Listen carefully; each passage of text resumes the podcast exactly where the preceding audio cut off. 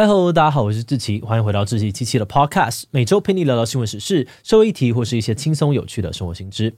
那今天这一集我们要来聊聊的主题是无麸质饮食。你有听过欧美这几年超夯的无麸质饮食吗？从网球球王乔科维奇到歌手女神卡卡，还有许多的名人模特儿，大家都宣称自己靠着无麸质饮食成功的减重、维持体能与身材。这样的无麸质旋风在欧美带起了庞大的商机。有人推测，整个无麸质食品的市场会在短短的几年内超过五十亿美金。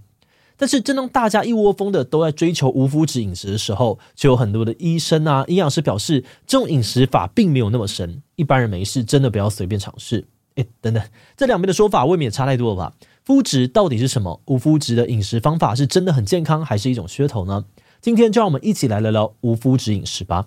不过，在进入今天的节目之前，先让我们进一段工商服务时间。上班前在家里好好的为自己煮一杯咖啡，应该是很多人心中幸福的模样之一。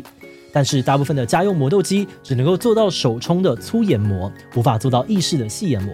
如果手冲啊跟意式都想要喝，可能就要购买两台以上的磨豆机。不过，这次 Varia 推出了 VS3 长加磨豆机，可以一次解决你的需求。这台磨豆机荣获了日本精品咖啡协会的设计大奖。首先，它多达一百八十段的可调刻度，从粗研磨的手冲到细研磨的意式都能够满足，让你可以随心所欲调配出理想的咖啡风味。再来，他们独家的七十六点五度倾斜设计与防静电处理，让研磨前后的咖啡粉重量几乎一致，可以说是零残粉。而且它除了机能好之外，更过分的是呢，它还很好看，里里外外都是质感的展现。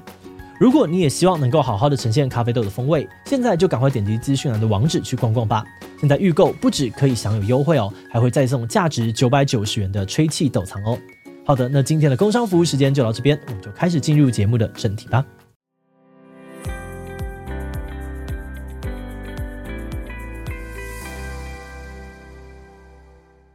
肤质这个词听起来有点陌生，但实际上它有个你一定听过的名字，那就是面筋。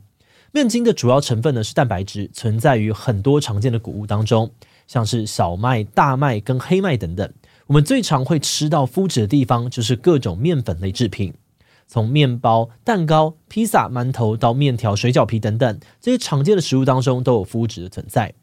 那因为麸质具有特殊的化学性质，在碰到水之后会形成有弹性的网状结构，让这些面粉制品吃起来有嚼劲，或是有蓬松的口感。所以大家也会叫它面筋。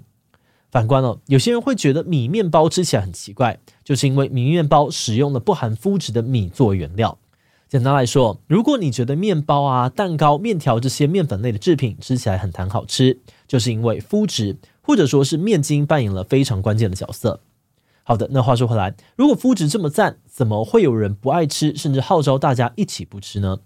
其实很多人不吃麸质的理由很简单，就是因为过敏。根据统计，欧美大概有五到十 percent 的人对于麸质过敏，而亚洲人因为基因跟饮食习惯不同，会过敏的人基本上不到一 percent，比例远低于欧美。麸质过敏的常见症状有皮肤发炎、长湿疹，或是疲劳、关节痛、拉肚子等等。有些人呢会把这些通称为是麸质不耐症。那在这些五花八门的症状当中，最严重的一种叫做乳糜泻。这类型的患者，如果过敏反应严重起来，体内的免疫系统会去攻击自己的小肠，干扰养分吸收。长期下来，除了营养不良，还可能呢会导致骨质疏松啊，甚至是引发癌症。因此，无麸质饮食虽然听起来很潮哦，但其实就是一种给麸质过敏人的饮食控制法，就像对于海鲜过敏的人，也会避免让自己吃到海鲜一样。像是刚才提到的网球球王乔科维奇，就是发现自己对麸质过敏，才根据医生的指示调整饮食。而在进行无麸质饮食之后，他自认身体功能改善了不少。另外，也有些人可能不见得对麸质过敏，但他们相信无麸质是比较健康的饮食形态。不少尝试过无麸质饮食的人都表示，他们不止体重、体质下降，就连肤况也变得更好，整个人更有精神了。很多的明星啊、名模也都很推崇这种饮食法。而在他们的推广之下，有越来越多人加入了无麸质饮食的行列。诶，但话说回来哦，无麸质饮食真的有比较健康吗？在回答这个问题之前，我们可以先来看看所谓含麸质食物到底有哪些。就像前面提到，常见的各种面粉类制品，就连炸物外面裹的那层面衣都是含麸质的。除此之外呢，还有很多的食物跟饮料或多或少也都含有麸质。比方说，啤酒是麦做的，所以含有麸质。酱油啊、糖浆、番茄酱或者是蛋黄酱这些调味用的酱料，可能会为了增加风味、口感，增添这个麦芽或是麦芽萃取物，导致呢当中也有少量的麸质。其他还有像是香肠、肉酱、起司等等的肉类啊、乳类加工食品，或是素食餐厅里面常出现的素肉，都可能因为加工过而含有麸质。那就算有些食物本身不含麸质，但它们也可能因为跟其他的食品共用生产线而混入少量的麸质。举例来说，燕麦本身不含麸质，但在收成、运送、加工的过程当中，很容易混到其他含有麸质的谷物，因此也需要特别的注意。不过，依据目前的台湾法规哦，麸质已经被列为过敏原，需要明确的标示在包装上面。所以，如果你不确定手上的食物有没有含麸质，你看一下食品标示就可以知道了。嗯，但说到这里哦，相信你应该已经受不了了。如果上面提到的这些东西都不能吃，那到底还有什么能吃呢？确实哦，要一百 percent 落实无麸质饮食真的是蛮困难的。不过，作为亚洲人的我们，其实有个非常大的优势，那就是我们有又香又好吃的米饭。米饭没有麸质，而除了米饭之外，像是玉米、马铃薯、地瓜等等的根茎类也都是不含麸质的。所以，就算你是那种没有吃到淀粉就会觉得空虚的人，也还是会有一些选择。而除了淀粉之外，蔬菜、水果啊、肉类、鸡蛋或者坚果类，基本上也都可以吃，只是要特别的注意，这边提的都是所谓的原型食物，也就是没有加工过的食物。那像是猪肉本身不含麸质，但加工过的香肠、火腿可能就会有。另外呢，也要记得，因为很多的酱料都有麸质，所以在烹调的时候建议使用盐或胡椒简单调味就好。那当然啦，也不是所有的加工食物都不能够吃，像是酱油，虽然大部分都有麸质，但也是有些是不添加麦类的纯大豆酱油就是可以吃的。除此之外呢，目前市面上面也开始有越来越多特别处理过的无麸质食品，像是无麸质饼干啊、无麸质意大利面或是无麸质燕麦奶等等。简单来说，要落实无麸质饮食，基本上呢就是要少吃加工食品，多吃原型食物，减少外食，尽量自己煮，调味也不要太重比较好。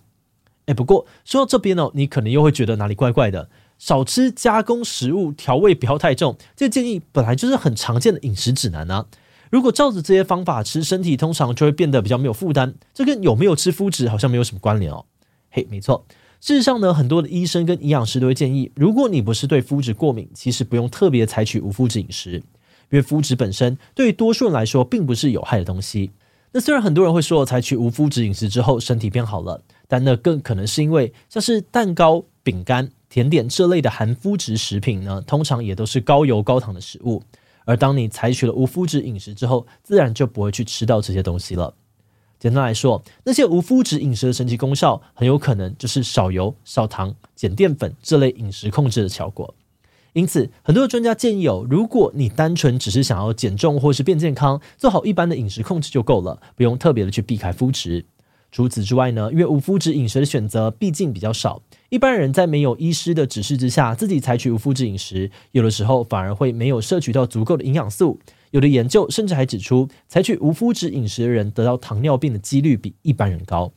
因此，医师跟营养师也特别提醒，如果是因为过敏需要采取无麸质饮食的话，还是要特别的注意纤维、维他命 B 群跟矿物质的摄取，以免营养失衡，该吃的营养没有吃到。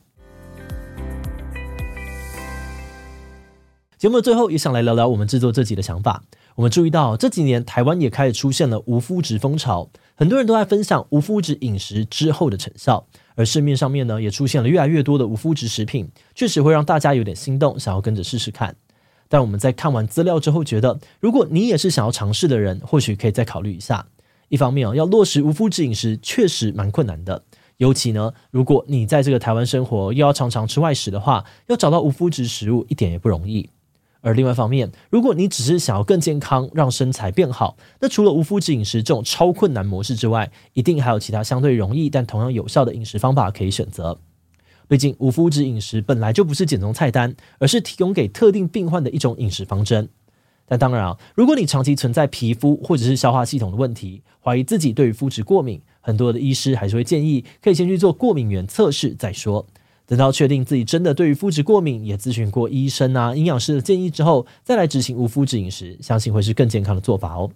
好的，那我们今天关于无麸质饮食的介绍就先到这边。如果你喜欢我们的内容，欢迎按下追踪跟订阅。如果是对于这集无麸质饮食的内容，对我们的 Podcast 节目或是我个人有任何的疑问跟回馈，也都非常的欢迎你在 Apple Podcast 留下五星留言呢。那今天的节目就到这边告一段落，我们就下集再见喽，拜拜。